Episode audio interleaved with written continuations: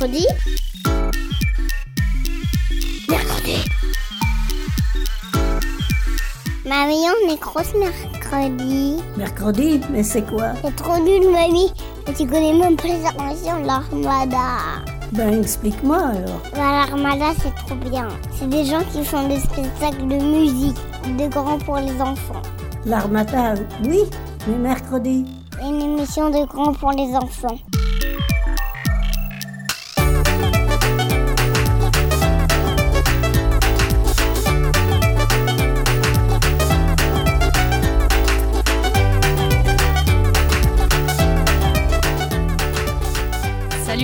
Bienvenue dans Mercredi.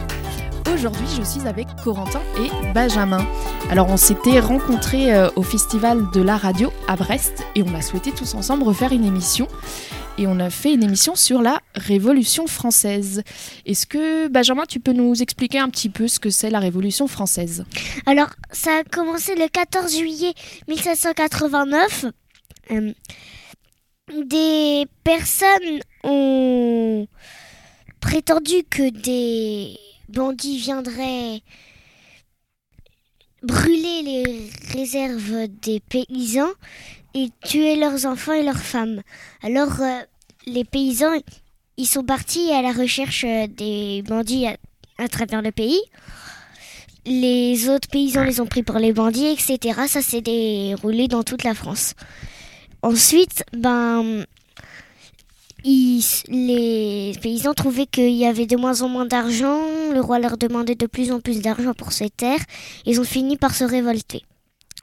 En fait, ils ont commencé par euh, détruire euh, la Bastille. En fait, la Bastille, c'était une prison euh, qui était à Paris et donc qu'ils l'ont démoli parce, parce que c'était un peu un symbole pour la France. Donc euh, en fait, ils sont, ils sont allés à la Bastille et euh, ils ont, ils l'ont détruite. Et comme ça, c'est comme ça qu'a commencé la Révolution.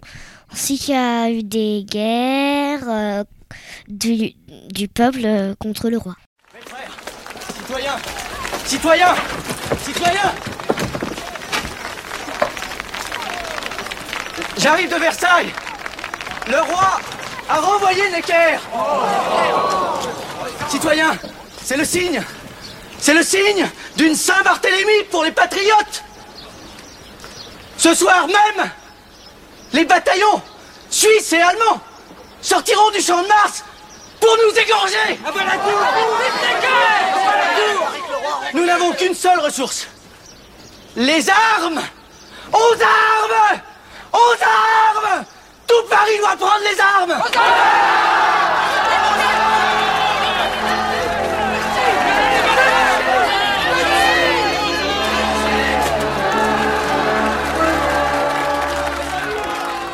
La Révolution française, c'est un événement historique, donc c'est ça remonte euh, trois siècles et demi avant nous, donc aux années, c'est 1789 Ouais.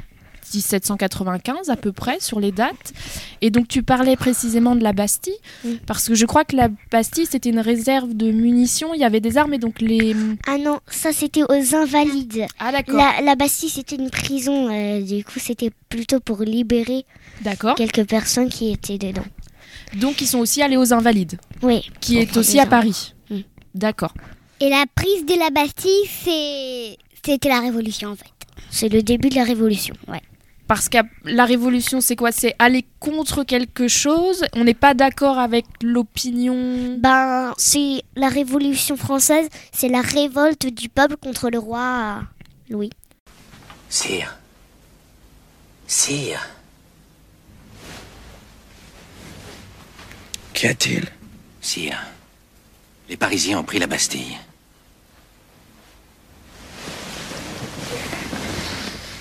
Pris la Bastille Pourquoi? C'est une révolte? Non, sire. C'est une révolution. Et qu'est-ce qu'il est devenu euh, Louis XVI Parce que c'est le, c'est le. Et ben, et je crois qu'il a été décapité. euh, Ouais. hum, C'est ça. Ah, ça y est. Oui. En fait, c'était le 20 juillet juin 1781 ans. Il est, en tout cas, il est mort quelques années. euh, En 1993. En 1793. Oui, donc en fait, il a connu la Révolution, puisqu'il euh, il est resté quatre ans avec euh, un gouvernement qu'on appelait la constituante. Enfin, il y avait une assemblée constituante. Donc lui était présent. Et au bout d'un moment, quand même, le peuple a décidé de, de l'éliminer finalement. En fait, c'est le plutôt il s'est échappé Oui. de Paris, de Versailles. D'accord. Et donc, je crois que parallèlement, sa femme, qu'on connaît sous le nom de Marie-Antoinette, elle était enfermée à la conciergerie. Ouais. Et maintenant, certaines personnes la considèrent un peu comme l'organisatrice de la fuite, en fait. Ah, c'est elle qui aurait dit on part à Varennes, parce qu'il a été rattrapé à Varennes, je crois, parce qu'en Ouais. fait, sa, sa tête était gravée sur une pièce de monnaie et quelqu'un l'a reconnue. Marie-Antoinette a voulu fuir pour aller en Pologne, en fait. Ouais. Je crois. Oui, parce qu'elle est autrichienne, je elle est- ouais. Oui, mais en tout ça. cas, je crois que la Pologne était intégrée euh, à l'Empire austro-hongrois. C'est un grand, grand État que sa mère avait bâti et que et ses frères et sœurs étaient placés sur différentes, euh, différents trônes de l'Europe. Donc c'était toute la famille des Habsbourg et de Marie-Antoinette, effectivement. Et oui, Moi, je vais parler un peu des, archives des, brûlées. des paysans qui brûlaient les archives. ah oui, c'est intéressant. Dis-nous plus euh, cet événement important de la Révolution française. Bah, c'est pas trop. Parce que c'est quelles bah, archives? c'est- C'est les archives du roi? Non, bah, en fait, euh, C'est les archives qui permettaient de savoir quel paiement les paysans devaient payer au roi pour les terres. D'accord, donc Donc c'est les impôts, euh, c'est Voilà. les impôts. Et les paysans en révolte parce qu'ils étaient très pauvres au moment de la Révolution, il n'y avait plus de pain. Il y avait bah, Ils bah, devaient travailler très dur et même s'ils travaillaient très dur, ben ils, ils pouvaient pas. ouais. Ils n'arrivaient pas à survivre. Voilà. bah oui, c'est ça. C'était un contexte difficile. Et qu'est-ce qui vous plaît dans la Révolution française? Ben surtout que c'est arrivé soudainement et ça a duré longtemps, mais pourtant ça marque l'histoire énormément. Oui, on parle beaucoup. euh, on fête finalement le 14 juillet ce que tu nous expliquais, le- la prise de la Bastille. Donc encore aujourd'hui, Ouais. On fête cet événement. Ouais, parce qu'on on fait un feu d'artifice pour fêter euh, le début de la Révolution. Oui, Et donc, oui, Je- Corentin. là, c'est, là, j'ai scène de pillage d'un château pendant la Grande Peur. Les paysans brûlent les archives qui justifient le paiement des droits seigneuraux. Seigneuraux. Donc ils ont décidé. Seigneur, quoi. Tout à fait. Les seigneurs qui employaient finalement les paysans et qui récoltaient tout au final. Mhm. Donc là, tu nous as parlé des archives. Donc finalement, on comprend que la Révolution française, il se passe beaucoup de choses. Parce que Benjamin, tu nous as parlé de la prise de la Bastille. Corentin, du- on brûle les archives. Le roi est rattrapé à Varennes et il est assassiné. Donc c'est vraiment sur plein d'années, il se passe beaucoup, beaucoup de choses. C'est un vrai bouleversement pour les Français. Et euh, alors, il y a la Révolution française, qui est un événement très important. Mais après, le gouvernement va rapidement changer parce que les, bouleversements sont tellement importants que les, la stabilité du pays ne se maintient pas. Donc, Non. on aura Napoléon ensuite après. Je crois que tu en sais un peu plus sur Napoléon, Ba- Benjamin. Je sais surtout qu'il a fait euh, pas mal de batailles Oui, Ouais, et qu'il a mis euh, et qu'il a fait pas mal de euh, qu'il a gagné la plupart d'entre elles. tout à fait. Et euh, je est- sais qu'il Il était corse. Oui, aussi. tout à fait. Et euh, je sais aussi qu'en fait, euh, sa dernière chance de, de rester empereur a été euh, définitivement enlevée à, à la bataille de Waterloo. Oui, Ensuite, les Anglais l'ont comme kidnappé et mis sur une île où Oui. il est mort à 52 ans. Tout à fait. Alors tu précisais bien, euh, Corentin, donc qu'il est corse. Et en effet, la Corse a été euh, prise aux Italiens deux ans avant sa naissance. Donc quand il est né, Non, avant sa un an avant sa naissance, voilà. Donc quand il est né, il était français. Mais un an après, il n'était pas français. voilà, c'est ça le hasard finalement de l'histoire qui est assez étonnant. Et donc oui, comme tu le rappelais, Benjamin, il a beaucoup conquéri l'Europe. Mm. Donc il a mis aussi sa famille euh, à la tête des pays euh, en Europe. Par contre, sa débâcle, enfin sa défaite, elle commence aussi avec le quand il veut aller en Russie et qu'il est piégé dans le froid russe et que ses troupes euh, ont faim, ont froid et du coup il se rapatrie. Et la fameuse bataille de Waterloo Mm. qu'on n'a jamais euh, dans les rues françaises, alors qu'on a toutes les, les, victoires de Napoléon, Iéna euh, et d'autres, Austerlitz, qui sont des gares et des rues et des monuments importants. Donc on célèbre toujours les victoires en France, mais jamais Mm. les défaites. Alors que les Anglais célèbrent les deux. Donc c'est assez étonnant de, de voir ça, le, le parallèle entre les deux. Mm. Parce qu'il y a la défaite aussi de Trafalgar avec son ennemi euh, juré, l'anglais, et nous perdant les Français face à lui. Mm. Oui. Donc c'est des... tout ça se passe en- entre la Révolution française et Napoléon, tout ça se passe entre 20 et 30 ans. C'est des... Pour les Français, ça devait être assez exceptionnel. Mais il aurait pu gagner parce que, en fait, il y a des pays qui avaient conquéri qui se sont rebellés contre lui. Donc ça faisait l'Angleterre plus quelques pays contre lui. Donc euh, la France et d'autres pays, mais euh, c'était pas très bien euh, face à les- aux Anglais et à la reste et au reste de de l'Europe. Donc c'est des coalitions, finalement. Les pays se mettent d'accord entre eux contre un ennemi commun. Ouais. Donc ils sont plus forts à plusieurs et en face euh, plus faibles finalement parce qu'ils sont... Mais on peut dire qu'il aura remporté des sacrées batailles et malgré qu'il meurt jeune, ben il reste gravé dans la mémoire des personnes parce que sans lui, peut-être qu'on la France ne serait pas comme ça, n'aurait pas cette forme-là maintenant. Tout à fait. Très, très bonne analyse en tout cas. euh, effectivement, on en parle puisque du coup il est enterré. On parlait tout à l'heure des invalides euh, Ouais. donc à Paris. Est-ce que tu veux nous en dire un petit peu plus, Corentin? Parce qu'il est enterré aux Invalides. Alors on en a parlé au moment de la Révolution. Et lui maintenant dans la chapelle Saint-Louis au sein des Invalides, Napoléon est enterré.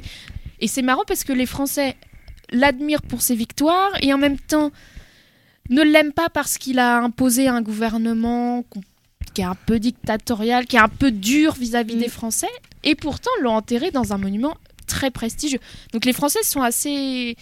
Ils savent pas trop quoi penser de Napoléon, quoi. C'est compliqué. À l'époque de Napoléon, ils étaient un peu exigeants, voulaient un peu faire tout soi-même. Par exemple, quand il s'est nommé empereur, parce qu'il il s'est posé lui-même sa couronne, en fait, Tu- tu- et donc il a mis... ça- C'est lui tout seul. tout seul. D'accord. Donc il s'est auto-proclamé empereur, comme ça. Voilà. Mais du coup, il admirait finalement les Romains, parce que chez les Romains, on avait des empereurs, il aimait beaucoup ça. Il voulait reproduire l'Empire romain. Voilà. Il a quand même pris tout l'Europe, hein, c'est quand même pas mal, hein, ça fait beaucoup de territoire. Alors, mais du coup, on parle de Révolution française, on parle de Napoléon. Mm. Comment est-ce que vous avez appris tout ça? Parce que On travaille à la maison et On en prend des moment, livres. On prend des livres à la bibliothèque et en ce moment on travaille sur la Révolution et Napoléon.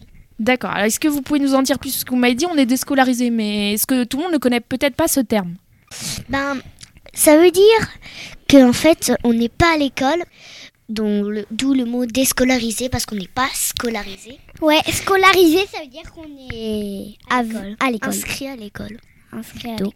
Donc, nous, on n'est pas inscrit à l'école, on travaille à la maison, on prend des livres euh, sur euh, l'histoire, les maths. Pour les maths, euh, comme notre papa est prof de maths, et ben, il nous donne euh, des livres pour qu'on fasse des calculs dessus. D'accord. Et donc, euh, qui vous donne le reste après Qui décide de... Ben, on, on va peut-être euh, apprendre la Révolution française Mm. ce mois-ci, Napoléon le mois plus tard. Comment ça se prépare tout ça? Ben, disons qu'on fait un peu. euh, on, on travaille sur une chose, puis on travaille sur une autre chose qui est un, est un peu en rapport. Par exemple, Napoléon est un peu en rapport à la Révolution française. Donc, on à un moment, on s'est lancé dans la Révolution française. Et du coup, après, on s'est lancé dans Napoléon. On, on fait plein d'autres choses, par exemple l'espagnol, de l'anglais, euh, des maths. du, du français, un petit peu d'écriture, d'orthographe. Ouais. On Pas. de l'histoire, de la géographie. Toutes Des- les matières qu'on fait à l'école, Ouais, finalement. des dictées aussi. Des dictées. Même- Important. Même euh, parfois un peu de cuisine. Ouais, c'est vrai. Qu'est-ce que vous avez fait comme dernière recette alors récemment? Euh, Est-ce que vous vous rappelez? Les cookies.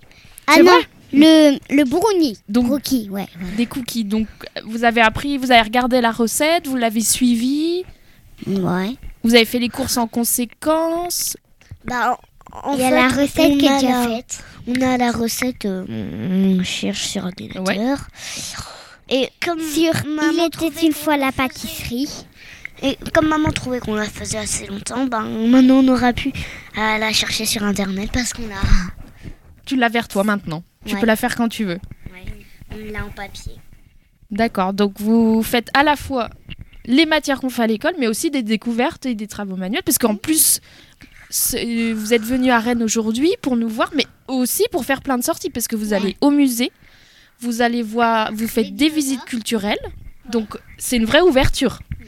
On peut dire que là maintenant c'est un peu comme un voyage scolaire en fait. Et comme, et comme euh, on parle de des dinosaures à la maison, et ben On va voir. papa a vu de, un expo dinosaures et donc on va y aller. D'accord. Et vous allez aussi à l'écomusée. Donc un écomusée, c'est là où il y a diffé- c'est un musée de société. Donc là, vous, en l'occurrence, ce sera des animaux. C'est une reproduction des animaux de la ferme d'il y a longtemps à Rennes. Et vous êtes allé visiter, je crois, également les, ar- les West France. Vous avez Ouais, vu comment on crée un journal.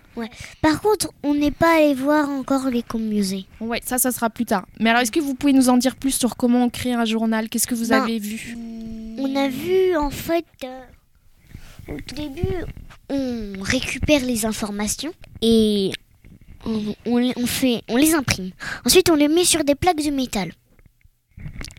Ensuite, on met de l'eau et de l'encre.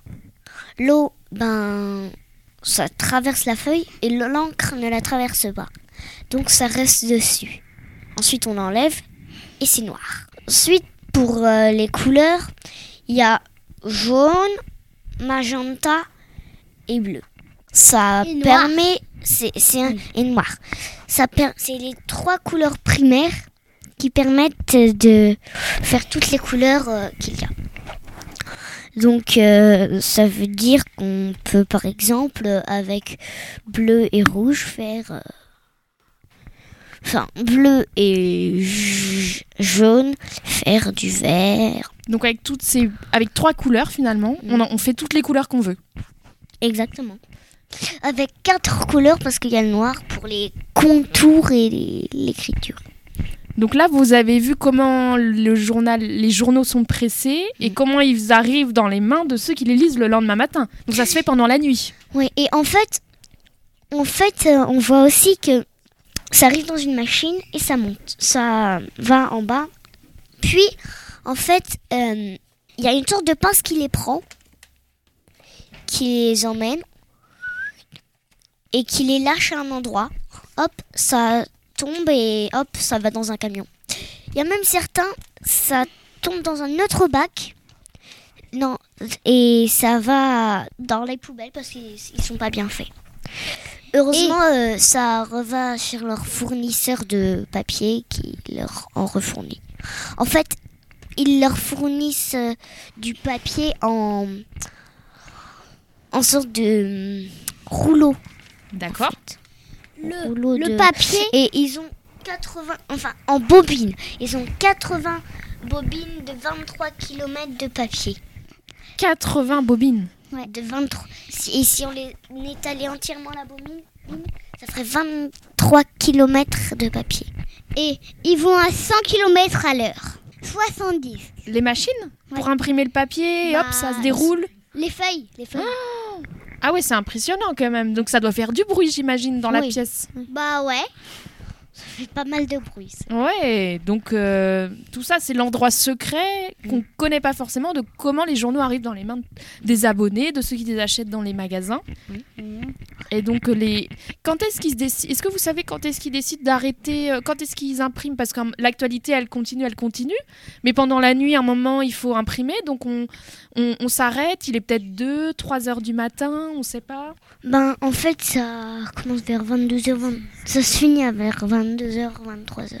Donc les dernières informations que, qui sont transmises par la- l'agence française de presse, la- qu'on appelle l'AFP, c'est 22h, 23h. Oui. Tout ce qui se passe après, c'est fini. Ouais, Corentin. Le journal, on le, il arrive euh, chez les abonnés à 7 heures. Ah, 5 6 heures. Le dernier. Ouais. Dernière heure. Donc là, il y a en plus quelqu'un qui va les chercher, qui les met dans sa voiture. Pendant, il est 5-6 heures du matin, très tôt. Hop, il met ça dans les boîtes aux lettres et quand les gens se lèvent avec le café ou le chocolat, le journal est là. Ils font plusieurs informations de plusieurs régions au même endroit. Oui. 53 éditions. C'est-à-dire euh, plusieurs. Les éditions, c'est euh, des. C'est différents journaux par région. Oui. Et donc, euh, normalement, ils commencent toujours par le journal qui va être envoyé le plus loin pour D'accord. que ça parte au plus vite. Pour le temps de transport. Voilà. Donc finalement, les Rennais, ils sont les derniers à avoir le West France. Et, et le West France est vendu partout. Je crois que c'est l'un des. C'est le. les- on, non, je Peut-être pas dans le sud. ouais. Bretagne, en Normandie et en Val-de-Loire. Oui, Bretagne. Ouais, tu nous ça. as dit Bretagne, Normandie, Val-de-Loire. Ouais, ça marche. C'est un journal qui marche très, enfin qui est encore, qui marche bien, qui est bien Oui. vendu encore. C'est celui qui est, qui est le plus vendu en France. D'accord. Donc c'est important de qui crée une information bien écrite puisqu'il y a beaucoup de lecteurs derrière. euh, donc ils traitent à la fois de l'actualité dans le monde, de l'actualité plus locale, ils présentent le sport, les programmes télévisés, ce qui se passe dans les communes.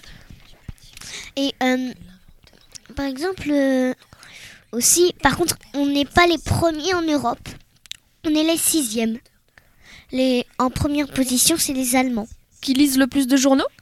Euh, non, qui fabriquent le, le plus de journaux. D'accord. Un journaux allemand qui, qui fabrique le plus de journaux. Bild.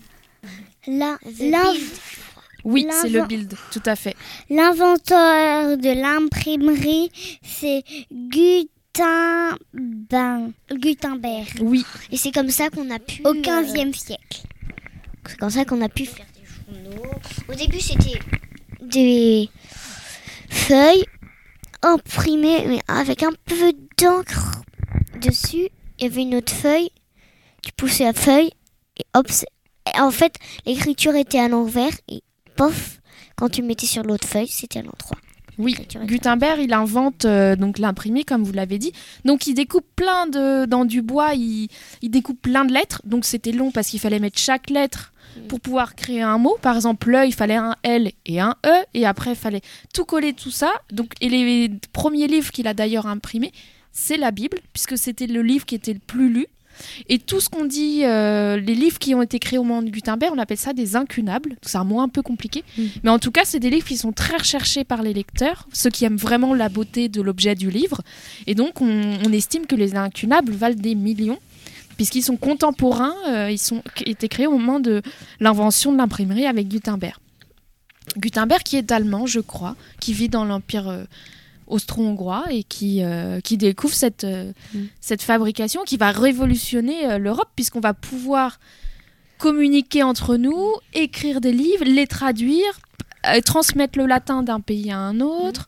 Enfin, c'est une, ré- une, euh, comme tout à l'heure la Révolution française et Napoléon, Gutenberg, c'est une date importante dans l'histoire.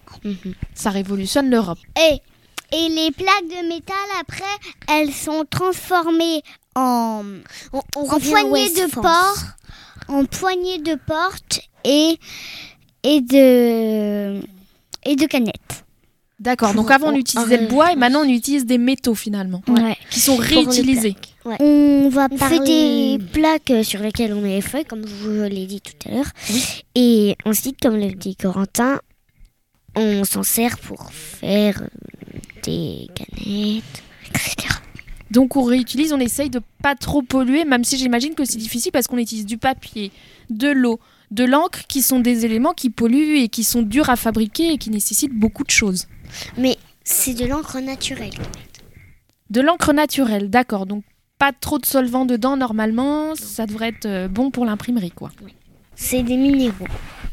D'accord, donc les minéraux sont dans la dans l'encre et tout va bien. Et puis ça doit être plus sécurisant pour ceux qui, qui fabriquent les journaux parce qu'ils respirent pas de choses qui ne sont pas bonnes. Voilà. Donc pas de solvant, on oublie. On va parler des dinosaures Et ben parlons des dinosaures pour terminer. Et allons à la préhistoire puisqu'on a parlé d'histoire, mais on n'a pas encore parlé de la préhistoire. C'est tout ce qui se passe avant l'histoire des hommes Ouais. et notamment des dinosaures. On t'écoute Corentin. Les dinosaures, c'est des animaux qui vivaient avant. Et en fait, ils sont morts. En fait, il y, avait trois, hum, Trois périodes. trois périodes. Le Trias, le Jurassique et le Crétacé. Et, Et en ça se déroulait pendant le Mésozoïque. C'était une ère. Il y a eu trois périodes pendant le Mésozoïque. Et en fait, en, au Crétacé, il y a une grosse boule une qui s'appelle une météorite qui est arrivée sur Terre et qui a tué un Des peu de dinosaures. dinosaures. En, en percutant déjà la Terre, ça a écrasé des dinosaures et ensuite ça a produit un nuage. Et pendant, et pendant plusieurs années, les plantes sont, ont pourri. Les herbivores pouvaient pas se nourrir, ils sont morts. Du coup, bah, les carnivores avaient de moins en moins de nourriture. Ils sont morts eux aussi. Et ce qui était également difficile pour les dinosaures, au contraire de nous, où on porte le bébé dans le ventre, les dinosaures, c'était des œufs. Oui. Et donc souvent, les œufs pouvaient être mangés. Donc ça limitait la reproduction. Donc il n'y avait pas trop de dinosaures qui arrivaient à se reproduire. Donc il y avait Mm. et la météorite et la désertification. Donc pas de les plantes ne poussent plus. Et puis la difficulté de faire naître un, un petit dinosaure dans un œuf. Et il y a des animaux qui sont restés vivants. Par exemple, le crocodile, il Ça avait un autre déjà. nom avant et il existait à, à la préhistoire. Par contre, question taille, ça a beaucoup changé.